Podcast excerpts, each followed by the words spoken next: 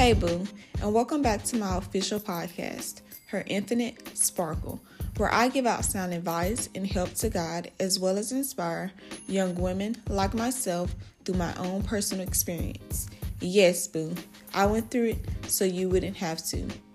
So I had help choosing this week's topic, um, and I think it's a very good topic because it is relatable to most people because either you have gone through it or you are currently going through it.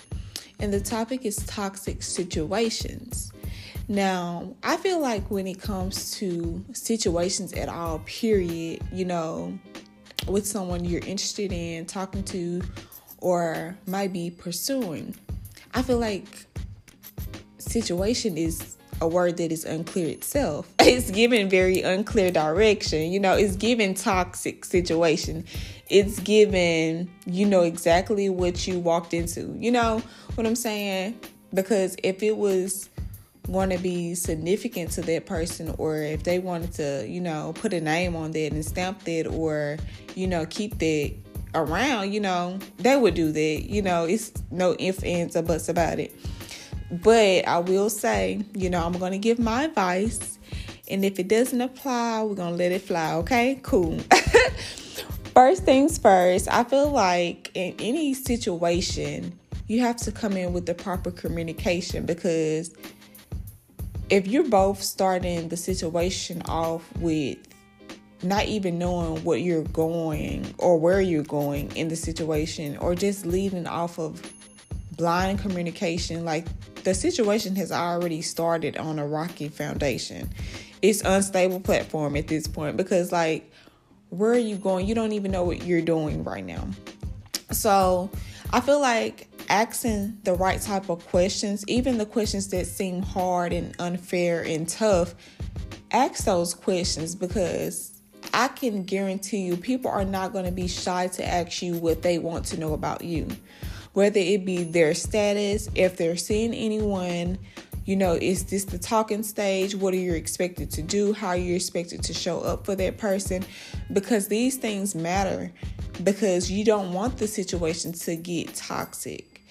And I feel like everyone desires a healthy and proper relationship and whatever that means to you.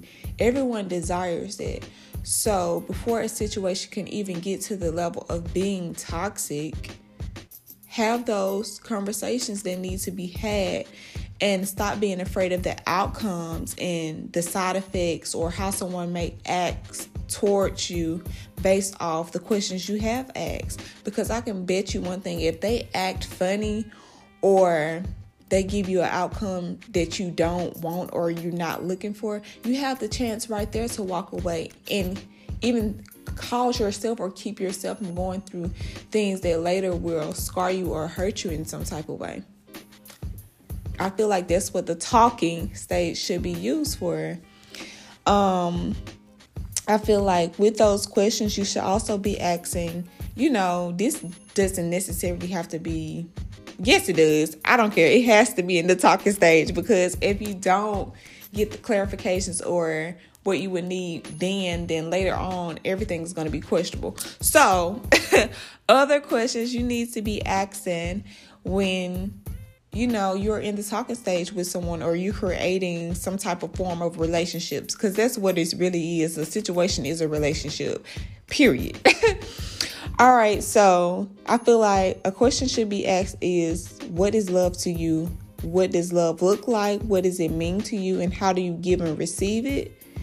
You know, or even if it's just a sexual attraction, what is expected me of out of our situation or our agreement? How am I expected to show up for you? You know, things of that nature. So that way you're not confused or about whether this is a love thing or whether this is a lust thing. You know, you don't want to be unclear about what you're walking into because that is what caused the situation to be toxic. it's just no way if ends or buts around that. And even when you're walking into this situation, I feel like a time limit needs to be established. How long are we going to be doing this? Because I'm not to keep going back and forth with you. I'm not to be keep settling for a situation when I could be in a perfect, healthy, happy relationship. You know what I'm saying? So, how long? Because, baby, the clock is ticking. because, I mean, like, for real though, everybody who has come across somebody, I, I get the whole it takes time to get to know someone. I get that. And I really do understand. But I feel like everybody who meets someone, they know whether or not within a couple of months whether or not they want to be with that person. So, sis, if they haven't made a commitment to you, they don't want to be with you, boo. I'm sorry, not sorry, but you have to hear it. They don't want to be with you. So, if you want to keep yourself from feeling that pain, baby, cut them off because it's not serving you any purpose. And at this point, you guys don't even align. So, what are we doing anyway? You know what I'm saying? Um, but I feel like what happens is most of us skip that talking stage and the getting to know building a friendship stage process because we're such in a rush in a rush based off of physical attraction. You know what I'm saying? Like I feel like once we meet people, we already in the bed. Now, what are we doing in the bed with these folks? Like that's what I'm saying. Like I feel like no, that's not okay. You need to have that talking stage, babe. Like, you have to get to know people because you might not even know who you laying down with. You know what I'm saying? Stop moving so fast, baby. we need to just all stop moving so fast, get to know people, establish who they are as a person, and am I willing to deal with this person as they are now? Am I willing to go with this person or be with this person as they go through their growing stages? you know, because a growing stage and a healing stage, it's not easy and it's not always pretty. You know, things can get ugly. Am I willing to go with this person to the end? You know what I'm saying? I feel like situations in relationships should all be taken more seriously because this is someone you might have to spend a lot of time with. If you don't take the time out to get to know that person, you might start noticing little things that you don't even like about this. Dang, your eyes big. Dang, your nose wide. I don't like the way you just blew in that tissue. Mm-mm. You walking too hard. You know, you might start noticing little things about that person. Their attitude might be really messed up. They might think they know everything. You know what I'm saying? Like, if you don't take the time out to know these people and actually listen to what people are saying, is another thing. Because people can show you one thing and say another thing. You know what I'm saying? Pay attention to those acts. I'm probably the person who pays attention to that because I like acts of service. But either way, that's neither here or there. Also, another thing, baby, your love language. Can we? I get it can we look take a little off that? It's giving a little bit too much, you know. I feel like love languages, I get them, you know, and I also, you know, think that love languages are important, but however, that is not what determines a healthy relationship. Me giving you everything that you require is a part of your love language and you're doing the same for me. Like, I feel like that's not enough. Yes, love me through my love language, but also, that's not enough. Like, you have to figure out me without me even having to express what I require. You know, I feel like that's more appealing to have someone come in, give you everything that you expect and require without you even having to ask for versus me just saying, oh, these are my love languages. Of course, you're gonna do all of them. I just told you. You know what I'm saying?